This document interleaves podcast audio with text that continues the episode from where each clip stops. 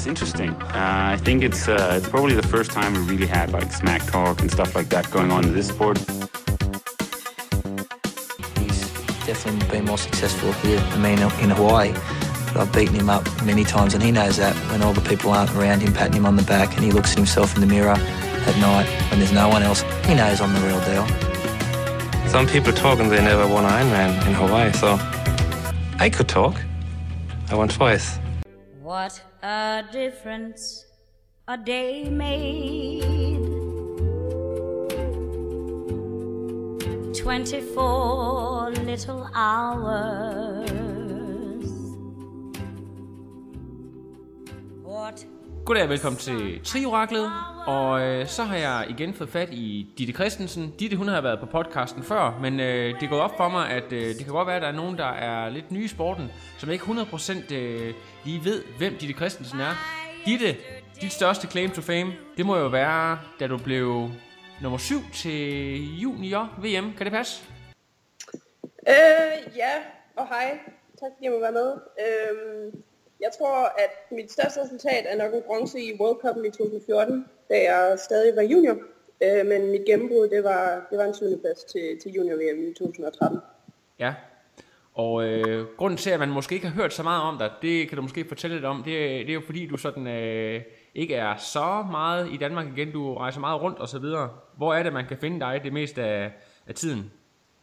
Ja, jamen det var sådan, efter jeg har været ude med, med skader i, i knap to år, så, øh, så drykkede jeg tilpælene op og øh, flyttede til USA, hvor jeg, jeg har de sidste ja, 20 år opholdt mig i, i Odense, hvor jeg har trænet med landsholdet de sidste, de sidste fire. Øh, så flyttede jeg så til, ja, til Kalifornien, hvor jeg holder til nu, øh, hvor jeg træner under øh, den portugisiske træner Paulo Sousa, Paulo Sousa med hans øh, træningsgruppe The Triathlon Squad.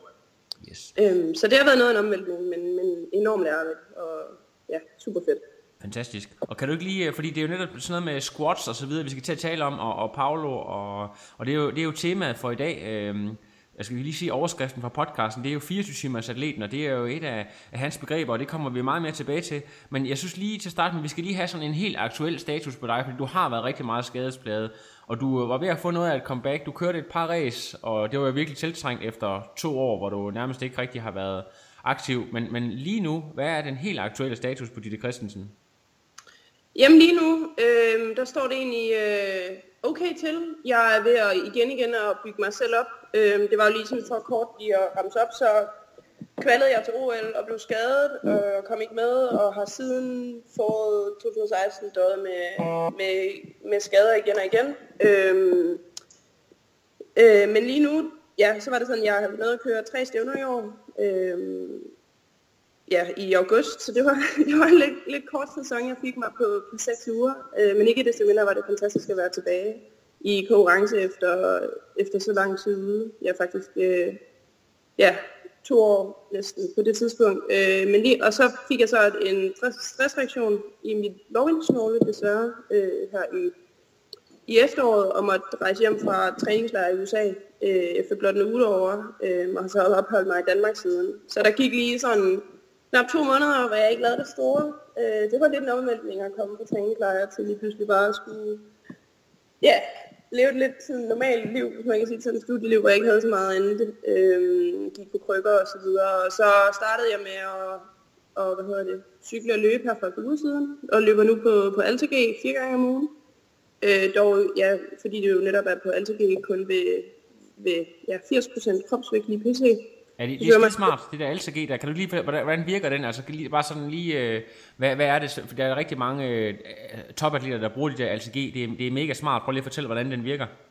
Ja, men det er nemlig et rigtig smart værktøj til øh, at genoptræne, især når man har haft øh, altså en eller anden form for knogleskade. Øh, og det er simpelthen bare, at du løber lidt i en boble, øh, hvor man simpelthen kan, kan løbe med lavere kropsvægt, øh, så man får sådan nogle bukser på, øh, så man ligesom ja, fra hoften og ned er inde i sådan en boble, øh, så man simpelthen kan justere ens krops, kropsvægt således, at man løber helt ned til kun 20% af, af kropsvægt. Men jeg løber altså lige nu ved, ved 80%, så det svarer til, at jeg har tabt mig hvad, sådan 12-13 kilo eller sådan noget. Ikke? Ja, ja, ja. Øh, det, det, og det kan godt mærkes, skal, Ja. ja. skal det, øh, men ikke desto mindre, så er det en fed måde at kunne komme til at løbe ja, nu skal jeg op og løbe 3-4, ja, 4 gange 40 minutter i den her uge, så trods alt får jeg løbet lidt, og det ville jo ikke være muligt, hvis, hvis jeg ikke havde adgang til den her LTG. Så det er, det er super fedt. Så det er sådan lige nu, der træner jeg ikke øh, mere end sådan 15 timer om ugen, men, men ikke desto mindre, så synes jeg især min svømning er et, et rigtig godt niveau, og, og cykling og løbet, det kommer jo stille og roligt. Men det er enormt lang, langsigtet fokus, øh, og det kan også godt være lidt hårdt, når for eksempel resten af landsholdet lige pt. ligger og, og træner ret stor mængde, øh, og jeg opholder mig i Odense og kører lidt mit, mit eget program. Ja. Så det kan godt være lidt en udfordring nogle gange, men jeg prøver at holde, holde hovedet koldt og, og fokusere på mit eget. Jeg kan jo ikke gøre så meget endnu. Det må man sige. Og hvis man skal høre mere til de sådan store background stories, så kan man jo gå tilbage og høre den podcast, vi optog, hvor vi, hvor vi taler næsten en time omkring øh, øh, din fortid som blandt andet øh, balletdanser og øh, så videre, hvor du har været bosiddende i Australien. Der er lidt af en, en story der, øh, så det kan man jo gå tilbage i, øh, i min podcast historik og høre, øh, hvis man vil vide mere om det. Yes. Præcis. Men øh, noget, jeg synes, der er rigtig spændende, og det er jo egentlig også, du, du nævner SDU, kan man sige, øh, forbilledet for SDU, det er jo de her triathlon squats, og det er jo sådan lidt det, det nye sort. De, de, de store atleter, der dukker op rundt omkring, de kommer typisk ud fra, fra nogle af de her squats, så dem skal, vi skal lige sådan prøve at, at sætte fokus på, hvad for nogen der er derude. Du nævner jo selv The Triathlon Squad, som du er på, og det er dem, vi, vi kommer tilbage til. Men kan du ikke lige sådan prøve at, at nævne de, de største hold og øh, trænere, og måske også lige de profiler, der er på, hvis vi sådan skal, skal tage dem. Øh, Jeg ved, at øh, måske en af de mest øh, berømte for os, der bor i Danmark, er måske i Leeds. Ja, øh, ingen tvivl om det, og jeg vil da også sige, at Leeds det er nok en af i hvert fald sådan hoved øh, forbillederne for, for SDU, fordi det netop er så lidt en, en college-model, øh, kan man sige. Øh, I hvert fald for nogle af de der, man kan sige, der er mange af dem, der er i Leeds der ikke læser på universitetet, men har gjort det tidligere. Men ja, Leeds, det er jo så, altså det er en by i England, hvor øh, deres træningsgruppe er baseret øh, Ja, det, de har ligesom holder til på de to universiteter, der er, øh, eller to af de universiteter, der er i Leeds. Øh, og det er der Brownlee-brødrene blandt andet holder til, øh, og London Stanford holder til, og faktisk også hendes kæreste nu, Aaron Royal, øh, som jo er australier. Så han er simpelthen flyttet ud fra Australien til, til England, øh, hvor de opholder sig især om sommeren. Øh, og så er der sådan en Georgia Taylor Brown, der også har gjort det rigtig godt, og har vundet medaljer til U23 VM og EM. Øh, og så er der Jessica Learmonth, der kører på podiet i år i, i VM-serien. Så er der Tom Bishop, der også kører på podiet i VM-serien. Øhm, og så er der en masse dygtige juniorer, og faktisk også en ny olympisk løber, der hedder Beth Potter, som faktisk vandt øh, det stævne, jeg kørte på Madeira her i efteråret. Øhm, Ja. Som er en ny up and coming, der lige er startet med at køre her det sidste år. Så hun er også en, der bliver spændende at følge.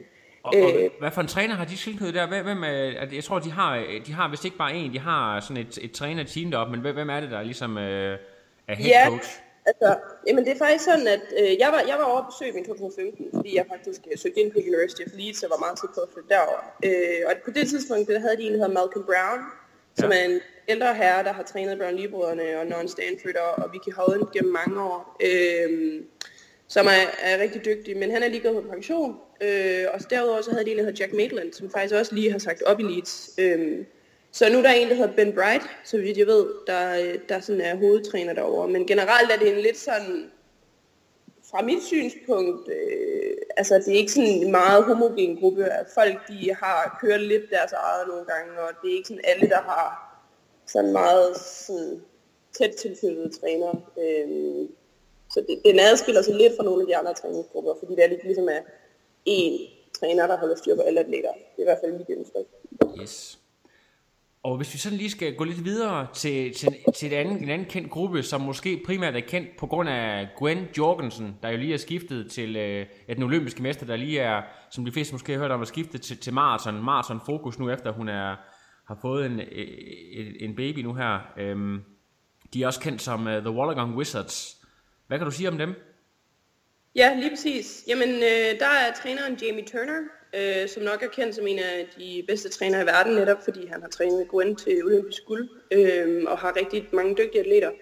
Øh, ja, de holder til i Wollongong i New South Wales i Australien øh, om, om vinteren, altså europæisk vinter, og om sommeren tager de så til, øh, til Victoria Gasté eller hvordan man lige udtaler det, øh, i Spanien, hvor de holder til i den europæiske sommer. Øh, og det er simpelthen mest en australsk gruppe, øh, men hvor de også tidligere har haft rigtig mange kanadiske øh, atleter, øh, og har nu ikke nogen kanadiske atleter, så vidt jeg ved, men til gengæld så har de blandt andet Renee Tomlin, som er en af top amerikanerne, der er flyttet øh, fra USA til, til Australien, og derudover så har de nok den mest kendte profil, øh, Ashley Gentle, øh, der har jo kørt på podiet i år i, i samlede VM, så jeg har gjort det helt fantastisk, øh, og virkelig løftet niveau, efter hun faktisk øh, flyttede til Jamie Turner. Øh, så er der sådan en som Charlotte McShane, Ryan Bailey, øh, Natalie Van Coverdon, og, og øh, hvad hedder det, øh, Grace Musgrove, og der, det er sådan, der er nok ikke så mange, der kender de, jeg lige har nævnt, men, men de største profiler, vil jeg sige, er, sådan en som Gentle og Renee Ja. Tomlin. Natalie, der, hun er i hvert fald kendt fra, fra Instagram. Jeg ved, der er, der er flere af mine altså trioraktes følgere, som er meget glade for hende, men jeg ved ikke, om det er på grund af hendes resultater eller på grund af Instagram. Ja, nu skal jeg selvfølgelig på, hvad jeg siger, men øh, der er jo ingen tvivl om, at jo mindre tøj, man har på nogle gange, jo mere... Øh, Jo, jo, Ja. flere, jo flere likes, ikke? Jo, jo flere likes, ikke? Det var en Ja, ja. det må jeg tage skønt er det. Så, øh, så, så noget som, øh, hvad hedder det, Paolo, han har også lavet nogle podcasts sammen med øh, en øh, gut, som mange kender, Joel Filiol, og hans JFT. Hvad kan du fortælle os om, om JFT? Ja, altså JFT, som jo står for Joel Filial ja, Training, eller Crew, eller hvad du vil kalde det, øh, det er, jamen det er jo, ja, det er jo Joe, Joe, der står i spidsen for, for den gruppe, og han er uafhængig af, af nogle forbund, øh, hvor, hvor det er for eksempel Leeds tilhører det jo britiske forbund, og, og Wollongong Wizards er også, de tilknyttede tilknyttet det australske forbund, hvor at Joel han er, er uafhængig, i hvert fald det meste af hans gruppe, men det passer faktisk ikke helt, hvad jeg siger, fordi han er jo lige startet i det, i det, i det italienske forbund, så han arbejder faktisk for, han er sådan head, head coach eller sports director i det italienske forbund, og har derfor også taget blandt andet Alessandro Fabian ind i sin gruppe. Ja. Men der er ingen tvivl om, at, at Joel han er nok på papiret den mest succesfulde træner i forhold til de atleter, han har. Men det skal også ses i lyset af, at mange af de atleter, han har taget ind, også er måske i forvejen nogle af verdens bedste. Øh, men han har helt sikkert den gruppe med de største profiler, med blandt andet øh, Richard Murray, øh, og hvad hedder det, Mario Mola, Jacob Birdwhistle, Rachel Klammer, Emma Jackson, og så Katie Zafiris, øh, og så har han også taget nogle yngre folk ind, blandt andet, tror jeg, øh, en ung New Zealander ved navn Taylor Reid lige er startet der. Ja. Øh, så, og han har jo haft flere på podiet til VM de sidste mange år, øh, og har gjort det, gjort det rigtig, rigtig godt. Øh, og man kan sige, at Joel og Paulos filosofi ligger meget tættere på hinanden, øh, og adskiller sig måske fra, fra nogle af de andre træningsgrupper. Øh, og det er også det, der er enormt spændende, synes jeg, at, at der er så stor forskel i, hvordan tingene bliver gjort. Øh, men Joels gruppe, de har ikke sådan noget fast øh, sted, de holder til, ligesom de øvrige grupper har. De, øh, de rykker rundt øh, forskellige steder i, i Europa typisk i løbet af ja. sæsonen. Du nævnte også for mig, at der er faktisk også er en, en kanadisk gruppe, som, er, som måske er sådan lidt øh, overset. Jeg havde faktisk ikke hørt så meget om det, men det kan du lige prøve at, at selv lige sætte ord på, hvem træneren er, og, og, og hvem de egentlig er.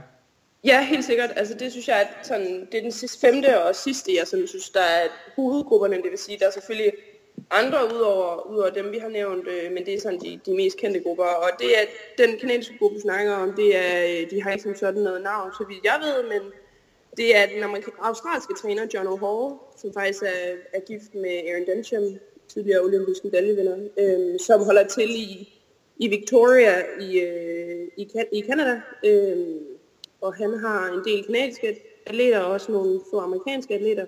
Han har blandt andet den største profil er nok Kirsten Kasper, der har haft en helt fænomenal sæson i år, og har kørt på VM-seriepodiet og gjort det også godt i Island House og så videre. Øhm, og, øh, og så har han Joanna Brown, der også har gjort det rigtig godt, en kana- ung kanadisk pige, og blandt andet øh, mange af de store kanadiske profiler, som Tyler Mitchell-Chuck og Emilia Krebs, og en amerikaner ved navn Kimmy McDowell. Øhm, så han, øh, han har også en, en meget god gruppe, men som, som du også selv siger, en gruppe, der ikke er, er helt så kendt. Øh, og som ja. også arbejder, ved jeg, meget anderledes, end for eksempel Paolo gør. Øh, Ja. Så det er også meget spændende. Sådan. Jeg ved, der har været lidt konflikt mellem de to nogle gange, øh, så der er ingen tvivl om, at der er stor forskel på, hvordan tingene bliver gjort, på trods af, at folk øh, er med i toppen i alle grupper. Jamen, må jeg spørge dig om noget? Har du en fornemmelse af, at folk de sådan lidt ligesom bekriger hinanden? Altså, at der er sådan lidt... Øh, altså rivalisering, krig på kniven, som man siger, at der sådan bliver øh, så lidt backstabbing og sådan nogle ting i, i de kredser også? Nej, det synes jeg faktisk ikke. Altså noget af det, jeg synes er fedt ved Tri, det er, at det er en meget åben verden, hvor folk er altså, på tværs af lande og på tværs af træningsgrupper øh, er, er enormt sådan, hjælpsomme over for hinanden, og det synes jeg egentlig også imellem træningsgrupper. Øh, jeg tror mest det er, fordi Paolo er en mand med meget bestemte meninger, og jeg, også sådan, for eksempel så ved jeg, at John O'Hall, han gør tingene på nogle måder, som Paolo ikke altid er enig i, og derfor tror jeg, at de, de har haft lidt øh, uenigheder, men nej, det er ikke sådan, at der er nogen bad feelings. Nu skal vi øh, lige ret fokus lidt over mod øh, faktisk din gruppe, øh, Ja. Triathlon Squad. Og så øh, kan du lige prøve at fortælle, ikke fordi du skal komme med sådan en, øh, en psykoanalyse af Paulo Sousa, men, men lige fortælle om, hvad, hvad han er for en, en mand, sådan, hvad er hans baggrund, og hvordan, øh, fordi han, kommer jo ikke sådan øh, selv fra nogen øh, elite triathlon baggrund, så vidt jeg har forstået, men han har sådan en, en stor akademisk, øh, et stort akademisk fundament at bygge på. Ja, ingen tvivl om det. Altså jo, man kan sige, at Paolo har øh, tidligere selv katri, men det er rigtigt, han har ikke nogen uddannelse inden for elitesport. Øh, men han, øh, han er uddannet øh, mechanical engineer øh, og har også en PhD inden for det og blev ansat.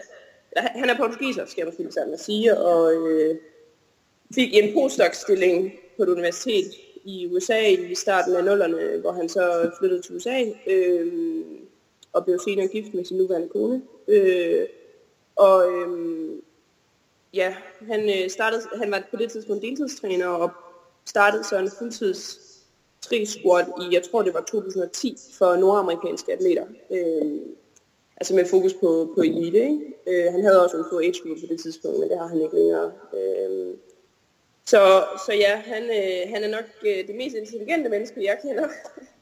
øh, han er meget klog mand. Øh, og øh, en enormt dygtig træner fra mit udgangspunkt, øh, men også en mand med lidt lige skin under huden på. Øh, han har altså meget bestemte meninger, men det er også det, der tror, der giver, øh, der, der gør, at han, han har den succes, som han har. Øh, ja, og hvis vi sådan, jeg ved ikke, skal jeg gå lidt i dybden med, hvad, hvordan vi arbejder som gruppe, eller hvordan tænker du?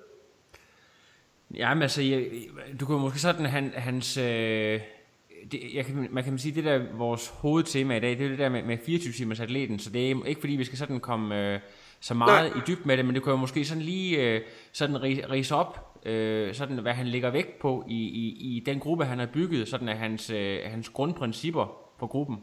Ja, helt sikkert. Øh, altså man kan sige, fra starten af, da han startede, der har, jeg tror, det aller, alt overskyggende øh, tema i Paul, når Paulo, altså sådan i Paulos arbejde og i hans gruppe, det er det, det han kalder commitment, eller dedikation.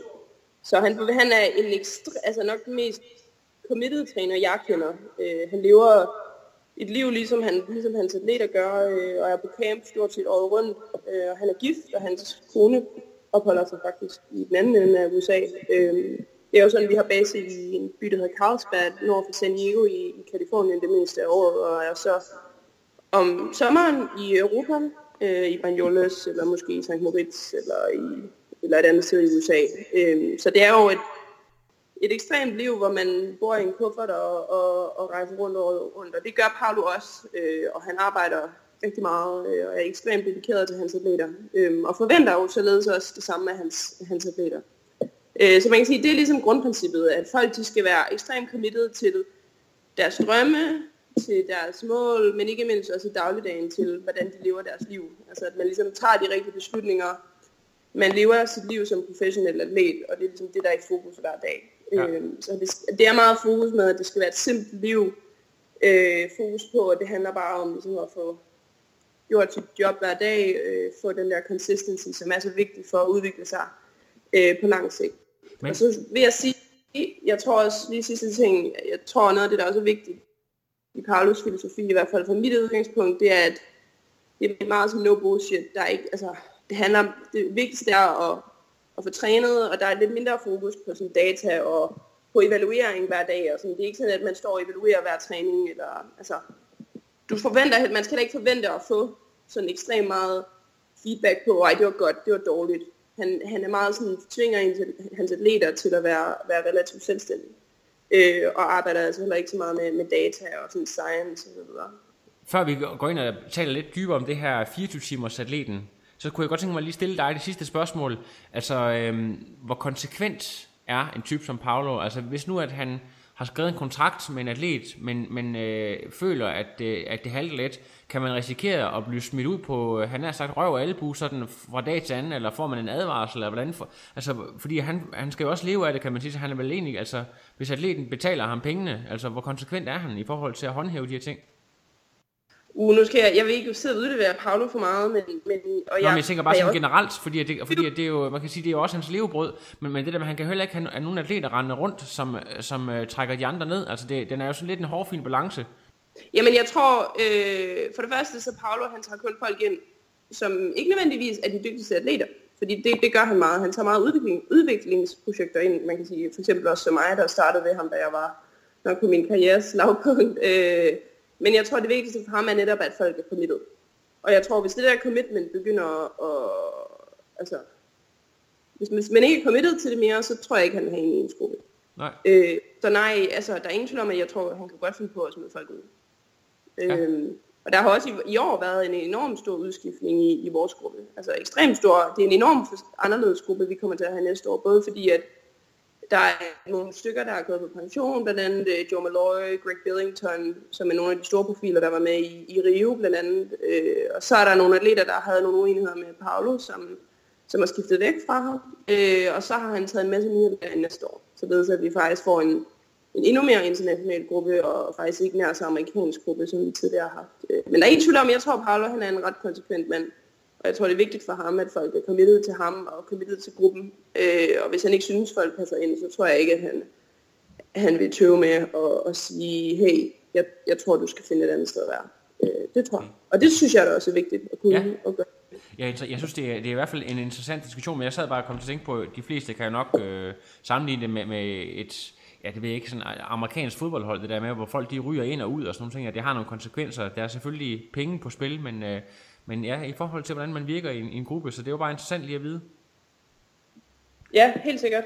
Øhm, så skal vi til at tale om det, det sådan, der er det store tema i dag, fordi at øh, da vi øh, talte om, hvad, vi, hvad sådan den her podcast egentlig skulle, skulle handle om, så øh, præsenterede du mig for et øh, begreb, der hedder 24-timers atleten, og jeg synes, det er super spændende, fordi der er rigtig mange, altså det er jo selvfølgelig lavet til elite eller professionelle atleter, men jeg synes, der er så mange elementer i det, som alle tre atleter kunne tage ved lære af, så derfor så, øh, ja, så synes jeg, vi skal prøve at gennemgå det lidt, hvad det egentlig vil sige. I bund og grund, så er det måske egentlig meget simpelt, men øh, der, der ligger bare nogle lag bagved, som jeg synes er rigtig vigtige at få med. Øh, Ja. Så lad, lad os prøve at, at tage den fra toppen af. Altså, øh, Må jeg, må jeg lige hurtigt sådan lige, jeg vil bare Ja. lige sige, at øh, jeg tror, jeg vil lige sige, at det er noget af det, der har været den største omvæltning for mig ved at, og øh, skulle træne under Paolo. Mange af de ting, vi nu kommer til at tale om, det er jo ikke en, en overraskelse for nogen, og det er heller ikke en overraskelse for mig, og det er noget, jeg altid har vidst. Men jeg tror tidligere, da jeg gik i gymnasiet, og jeg, jeg gik noget med stress, og det hele var noget, noget rod, og det var simpelthen fordi, jeg netop, for mig handlede det meget om at få, få, få trænet. Og så glemte jeg lidt, at alt det der udenom også stresser en, ligesom træning gør det. Og det tror jeg, der er rigtig mange mennesker, der glemmer, at, at øh, stress, fysisk stress, det er ikke kun træning, det er også ens liv udenom. Og det er noget af det, Paula er enormt dygtig til at lægge vægt på. Og for eksempel, når jeg er i Odense, så træner jeg ikke lige så meget, som når jeg er på camp. Fordi han ved, at jeg har mere sådan life stress, som han kalder det, når jeg er i Odense, end jeg har, når jeg er på camp. Fordi jeg har familie og venner, og havde også en kæreste her og så videre. Øhm, ja, så det vil jeg bare lige sige, at det har været, det er helt sikkert noget af det, jeg har lært ved at være under Paolo. Ja. Øh, den her vigtighed i at leve som professionel atlet døgnet rundt. Og øh, lad os, hvis vi prøver, altså der er nogle, nogle øh, det her 24 timers atlet, det består af, af nogle punkter, og hvis vi sådan prøver at, øh, at sådan gennemgå de her punkter, så øh, et af grundelementerne, det er jo i forhold til hvile og søvn. Og hvad ligger der i det? Fordi øh, handler det om, at, øh, at du bare skal sørge for at få 12 timer søvn, eller hvordan? Øh, Ja, altså jeg tror egentlig rimelig simpelt. Øh, det handler om at, ja, at få sovet øh, 8 gerne 9 timer om natten, øh, og også gerne få sovet en lur i løbet af dagen. Øh, og jeg tror bare, det handler om, at jamen, der er ikke noget, der er ikke noget, der kan, hvad hedder det, være, hvad hedder sådan noget, en substitut for det. Øh, altså du, du kan ikke, øh, du kan ikke sove mindre og tro, at jamen, så ligger jeg med min, I don't know, recovery boots, og så er det gjort op for det. At det er ligesom, den, vigt, det er det mest velfungerende recovery tool, der er som eliteatlet. Og derfor er det enormt vigtigt at få nogle gode søvnrutiner, øh, for eksempel at gå i, tid, gå i seng i samme tidspunkt. Når jeg for eksempel er på camp, øh, og det prøver jeg også at gøre herhjemme, så er rigtig god til at gå i seng sammen samme tidspunkt hver dag, stå op samme tidspunkt hver dag. Øh, sådan noget med ikke at ligge og kigge på sin telefon, inden man skal sove, for eksempel, fordi at lyset kan gøre, at det er sværere at falde i søvn og så videre. Øh, så det handler meget om at finde nogle gode søvnrutiner og virkelig at prioritere det. Ja. I for, nu sagde du sådan noget med, med middagssøvn, altså er det også noget, du gør, også når du ikke er på camp, at du, du sørger for at... Øh, altså nu ved jeg godt, at din, træningsmængde lige nu er jo ikke enorm, øh, så hvis man træner for eksempel 25 timer om ugen, er det måske endnu vigtigere. Men er det sådan noget med at øh, ja, gå ind og, og sove en time øh, fra 12 til 1 eller sådan noget, eller hvordan, hvordan foregår det? Ja, er man kan sige- powernap ja. måske?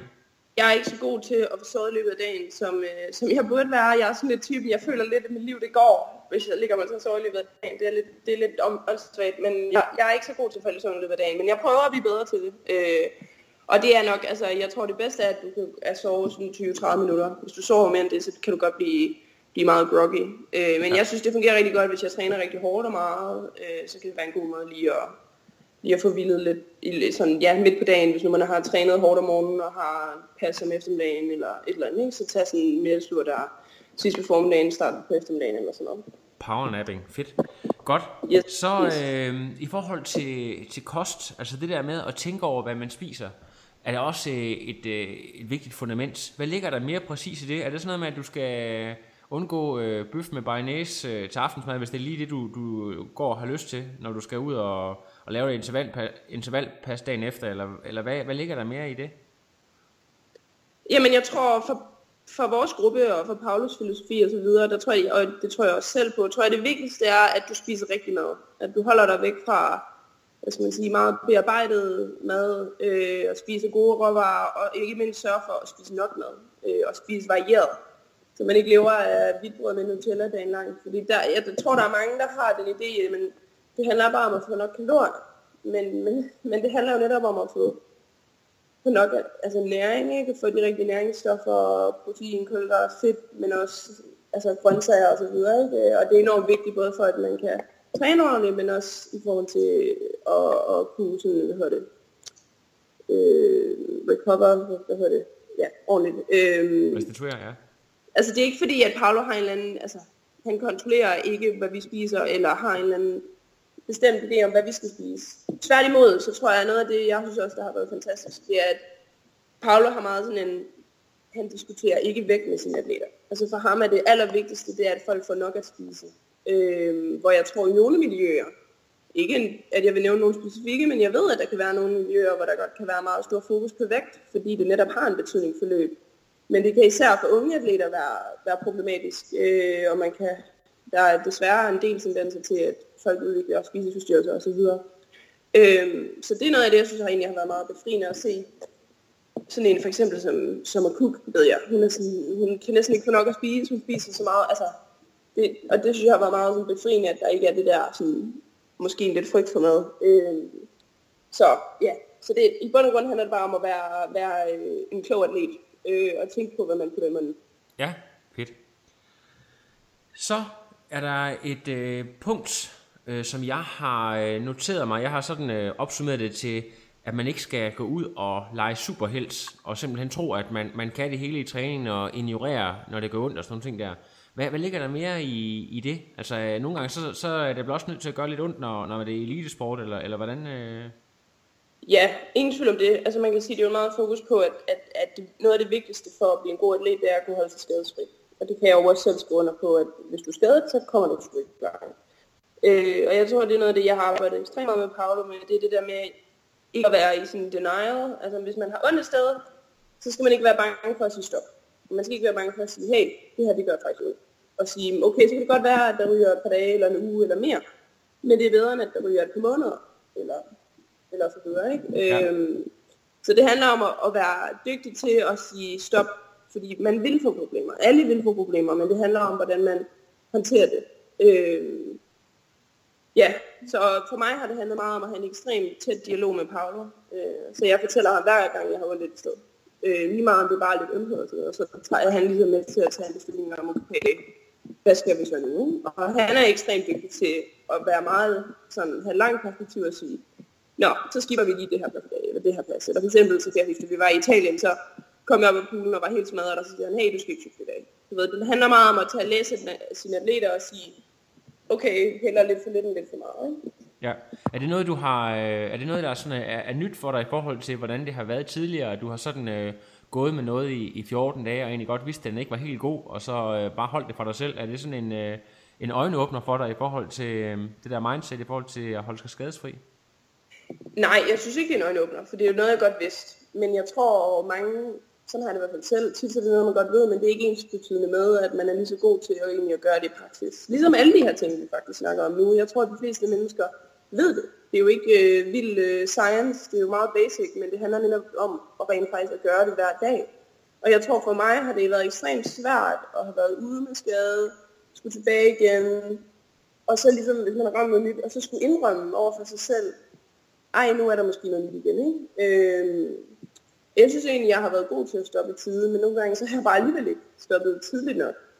Øh, så jeg tror for mig, at det bare handler meget om sådan også en følelse af ikke at skulle skuffe Paolo og så videre, og ligesom at føle, men okay, jeg skal bare, altså, det er okay, altså, der vil komme problemer, og det skal man ligesom bare lære at acceptere, at tingene ikke går, ikke altid går, altså, bare derudad. Jeg tror nu egentlig, det er et problem for mig, at jeg har været igennem en periode i min karriere, hvor tingene kun kunne hvor, Altså, hvor alting bare gik derudad, og jeg udviklede mig ekstremt meget, og det har været svært for mig ligesom at skulle vende mig til, at, at sådan er det bare ikke altid. Øh, så på den måde tror jeg bare, at jeg har skulle lære lidt gennem trial and error, øh, og, og, og tage de rigtige beslutninger.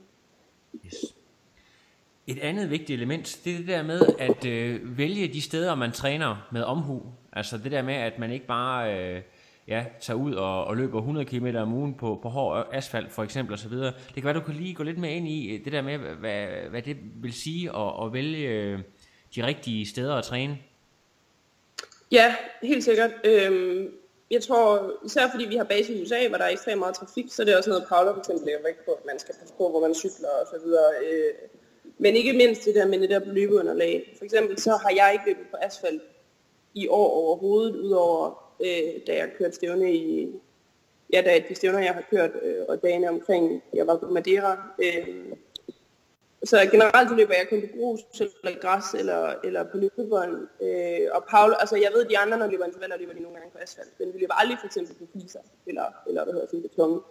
Øh, så jeg tror bare, det er meget sådan fokus på at tage de rigtige beslutninger om, altså, hvad er en klog atlet? Tag de rigtige beslutninger om, hvad, hvad er smart her? Er det smart at skulle løbe øh, 15 km på, på fliser i en eller anden by? Nej, det er det ikke. Øh, er det så bedre at lade være med at løbe, eller er det bedre at løbe kortere på græs? Ja, det er det. Og det tror jeg, det har været for mig nogle gange været svært. For eksempel så var jeg i, altså et godt eksempel, det var, at jeg var i, øh, jeg skulle køre fransk Grand Prix i, øh, i, øh, ja, i Frankrig her i, i, i efteråret, og havde nogle timer i Genève Lufthavn, hvor jeg ventede på at blive hentet. Og så skulle jeg løbe, øh, og så tog jeg ud og løbe i en park, hvor jeg kun kunne løbe på asfalt. Øh, og jeg løb selvfølgelig de der 40 minutter, jeg skulle på asfalt. Øh, men når jeg kigger tilbage, ikke at der gik noget galt, men når jeg kigger tilbage, så fordi jeg ikke har løbet på asfalt, fordi jeg har været lidt skrøbelig, fordi jeg har været ude så længe, så har det været en bedre beslutning at sige, nej, så løber jeg i dag. Det er okay. Og det er sådan nogle beslutninger, jeg er blevet bedre til at tage, og skal blive bedre til at tage, at så er det nogle gange bedre at sige, at lade være, end at gøre det. Og det skal ikke forstås ved, at man ikke løber på asfalt, fordi selvfølgelig kan man godt løbe på asfalt. Men for mig har det bare handlet om, at, at lige måske ja, vide, hvad min krop kan holde til lige nu, og det har min krop bare ikke kunne holde til, der hvor jeg er, og skulle genopbygge mig selv efter så lang tid skadesperiode. Fantastisk. Øhm, I forhold til sådan nogle ting som at, og nu nævner du selv det der med, med skader, det har, det har også fyldt rigtig meget, men, men at være på forkant med skader, og sørge for at få sin massage, og bruge en for eksempel foam roller aktivt og sådan nogle ting, det er også det, der bliver lagt stor vægt på. Kan du komme med nogle konkrete eksempler på det? Ja, jamen øh, det handler egentlig bare om at... Paulus ser gerne, at vi formåler hver dag, og hvis ikke hver dag, så hver anden dag. Øhm, vi har ikke sådan sådan adgang til massør hver dag, vi har ikke massør med, når vi er siddet. Der er nogen, der får massage, og når vi er på camp, har vi nogle gange adgang til en massør, øh, vi skal selv betale for det, men, men ellers så vil han gerne have, at vi formåler hver dag. Og det er simpelthen bare fordi, det er også påvist, at det har en stor effekt på, øh, ja, på sådan, øh, recovery og skadesforbyggelse. Øhm, så øh, det, det prøver jeg at få gjort hver dag, gerne i slutningen af dagen. Øhm, jeg må nok erkende, at jeg er hjemme, og jeg, nu når jeg ikke træner så meget, så det er noget, jeg gør lige så meget, som jeg burde gøre. Men når jeg er på camp, så er det noget, jeg gør. Øh, hver dag, og også når jeg træner mere herhjemme. Øh, så slutter jeg bare lige dagen af med det, inden jeg skal sove, og det er egentlig også en dejlig måde lige at komme i tænke på. Og hvor lang tid tager sådan en Øhm, og det er bare- sådan en helkrops uh, foam uh, session der? Er det 20 minutter, eller 10 minutter, eller 5 minutter, eller hvor lang tid bruger du på det? Øh, det, kommer, når det, an, det kommer lidt an på, hvordan min krop har det, øh, og, og hvor grundig jeg, jeg er. Øh, men typisk tager det måske 20 minutter, vil jeg sige. Måske mere, måske lidt mindre. Øh, jeg, det er ikke sådan hele kroppen. Jeg tager typisk min lår og mine baller, og måske mine lægge, og, og så lige sådan lidt mellem skulderbladene. Ja. Fedt. I forhold til, nu sagde du det der med, når du på, øh, når du er på camp, så får du det gjort. Øh, når du er hjemme fra camp, så måske ikke så meget.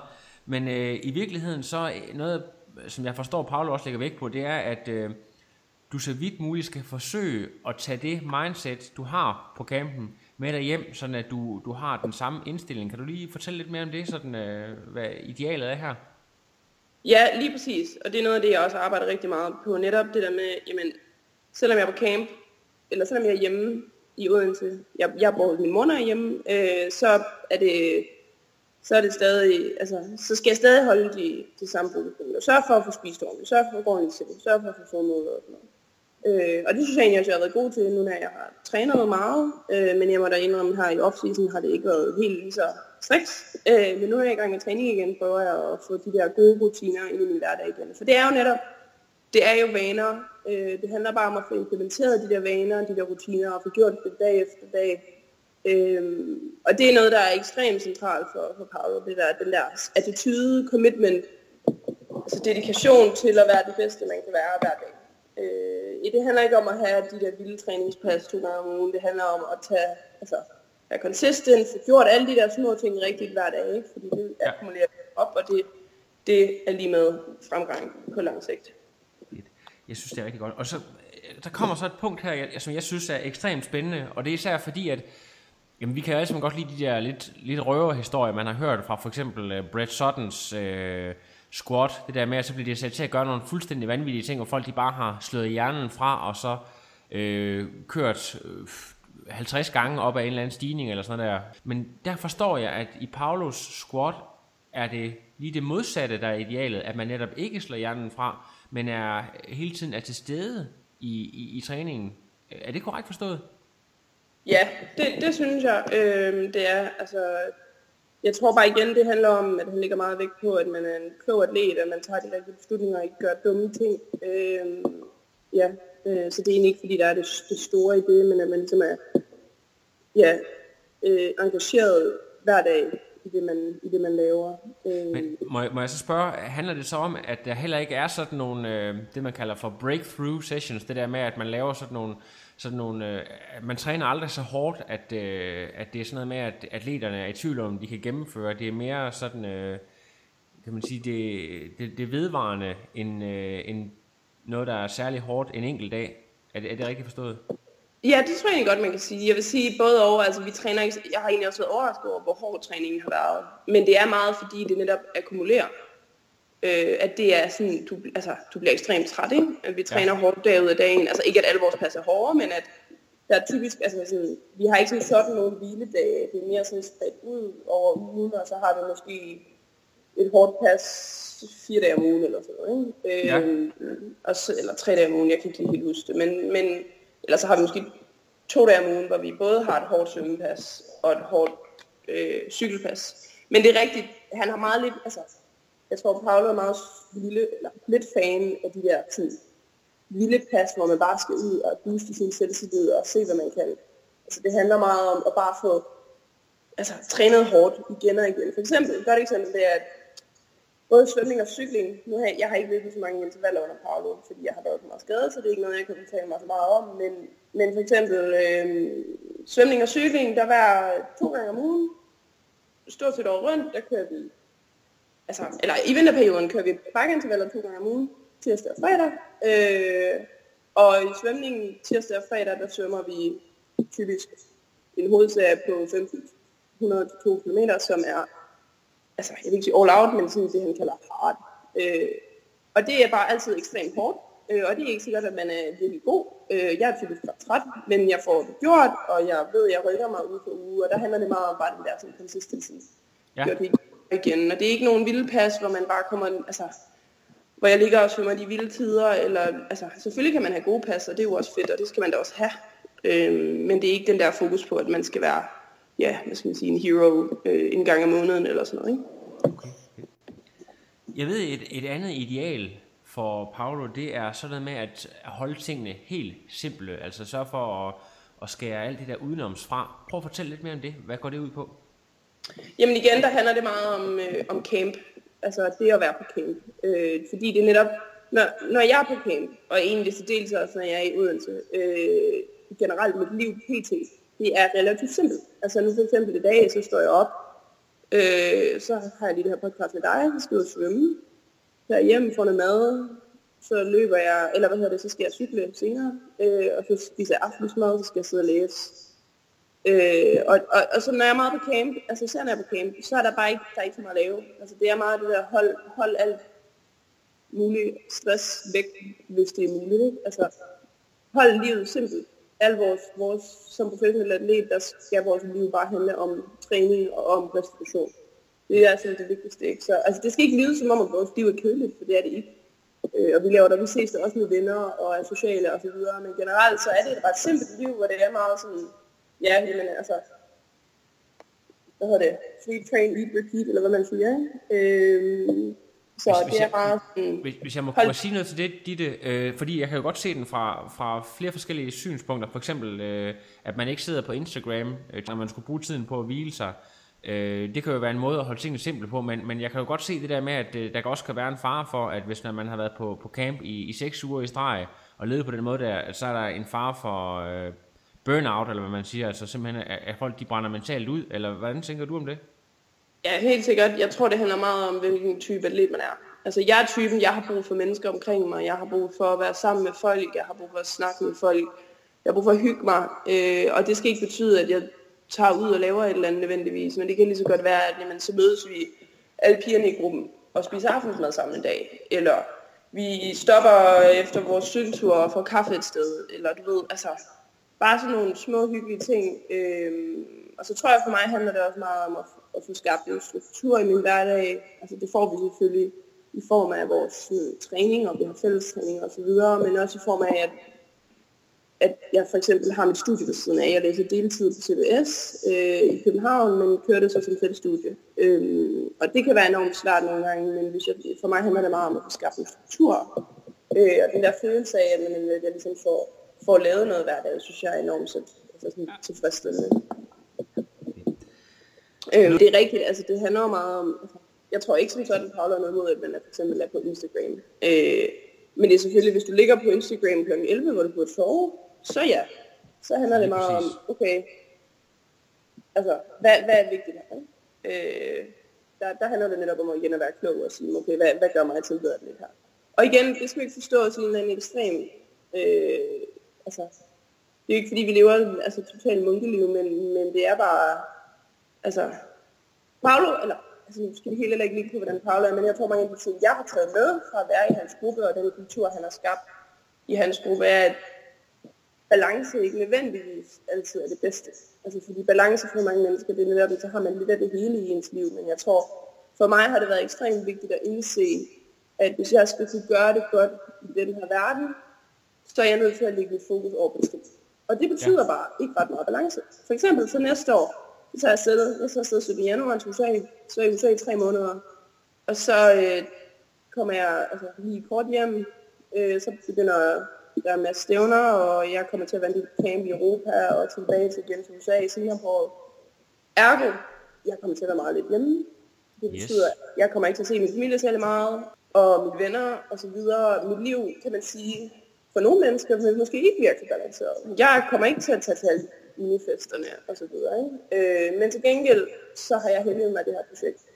Øh, og det tror jeg, det er en fejl, jeg har lavet tidligere. Jeg prøvede at være, altså, hvad hedder sådan, To steder på en gang. Asiet, prøvede at tage til alle festerne, prøvede det hele, ikke? og det, Ja. det kan man.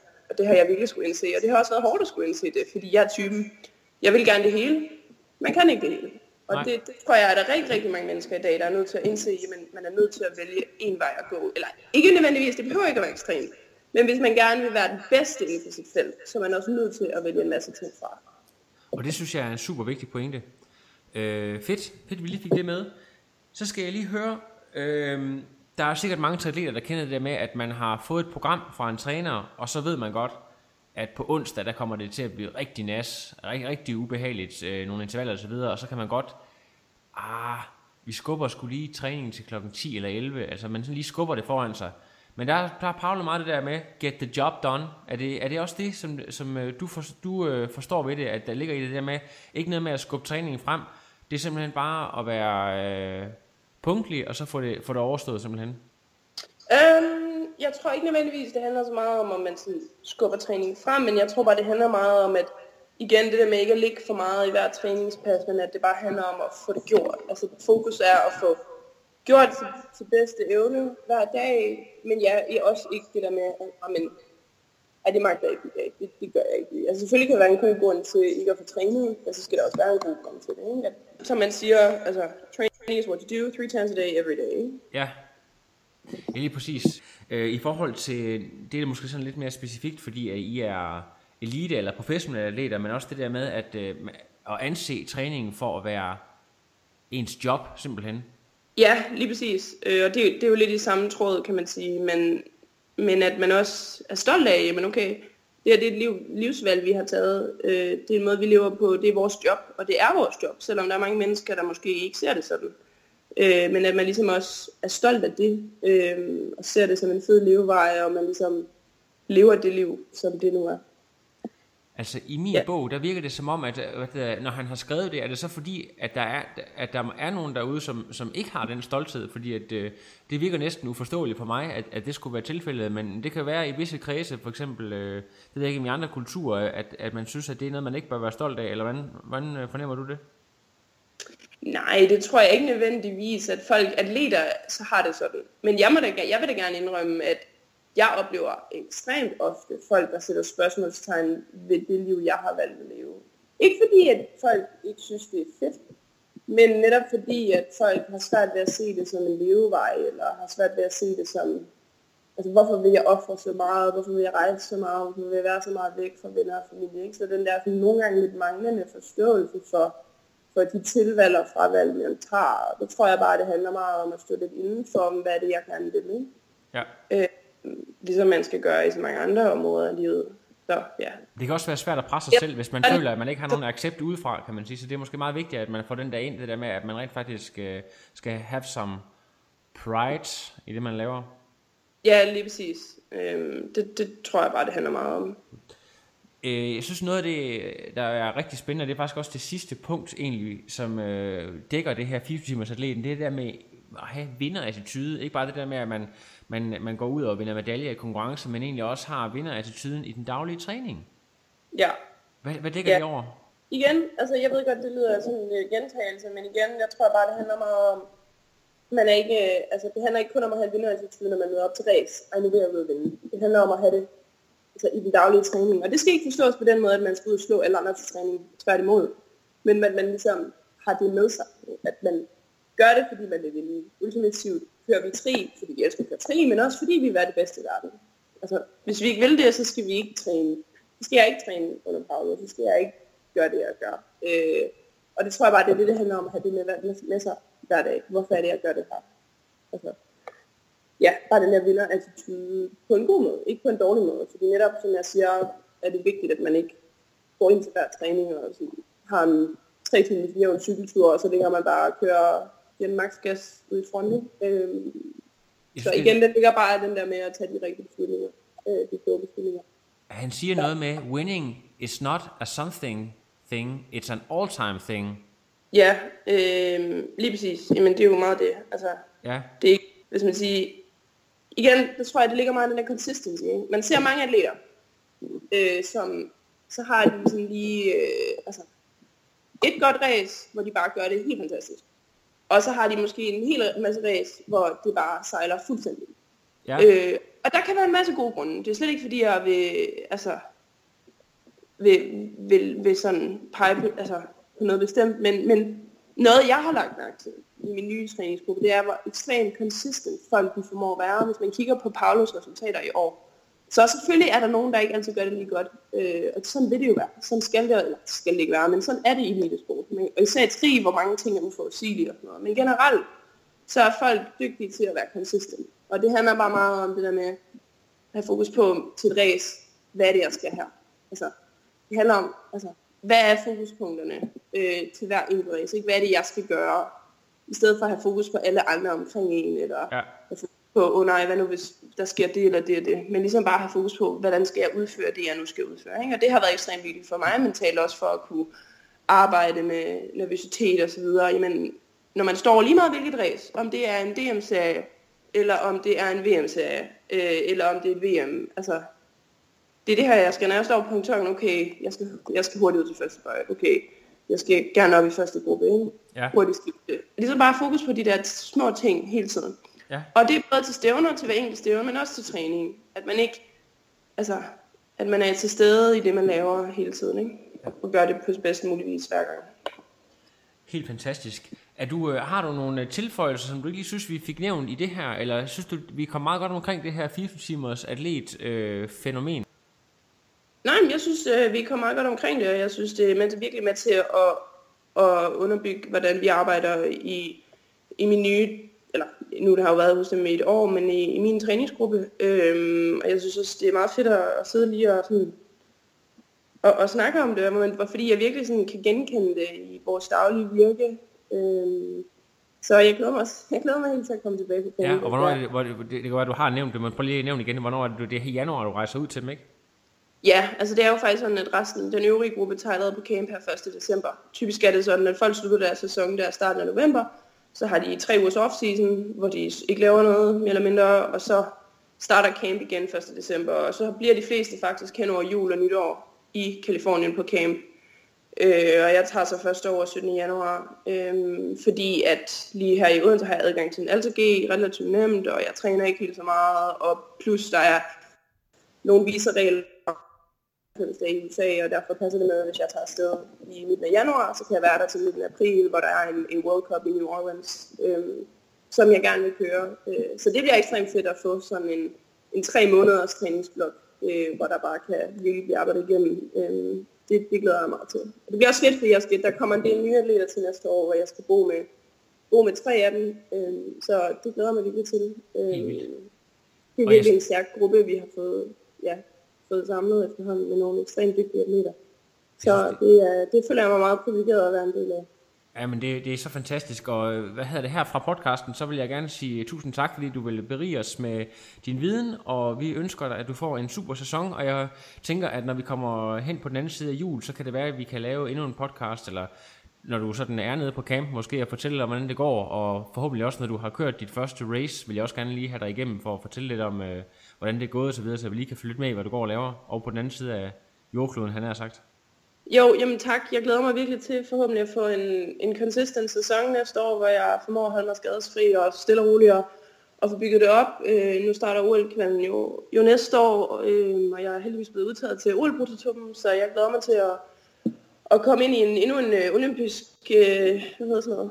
Cycle. Men, ja. men omvendt så glæder jeg mig også til at bare have fokus på at komme stærkt tilbage og komme op på et højt niveau igen, og, og ikke blive stresset for meget af OL. Øh, jeg må nok erkende, jeg har det sådan lidt, hvis, hvis jeg når det niveau, jeg gerne vil, så skal jeg nok komme til OL, og, og jeg vil gøre det bedste, jeg nu kan, øh, for at det sker, men, men OL skal ikke være det alt i mit liv de næste, de næste tre år. Øh, der har jeg været, og det er, det er et hårdt liv at leve, hvis, hvis alt det, det, det kommer ind på det. Øh, så jeg glæder mig bare ekstremt meget til virkelig at at komme derud igen og køre nogle racer og, og gøre det godt og leve det der liv 100%, fordi det synes jeg er, er virkelig fantastisk. Øh, og så vil jeg sige tak til dig, Lasse, fordi du er med til at bidrage så meget til, til den danske triverden. Det er sgu fedt med, med al den viden, der kommer ud gennem din podcast. Jeg gør, hvad jeg kan, øh, og når jeg ikke øh, dolker folk i ryggen øh, og spiller folk ud mod hinanden, så forsøger jeg at lave øh, triathlon-viden til folket.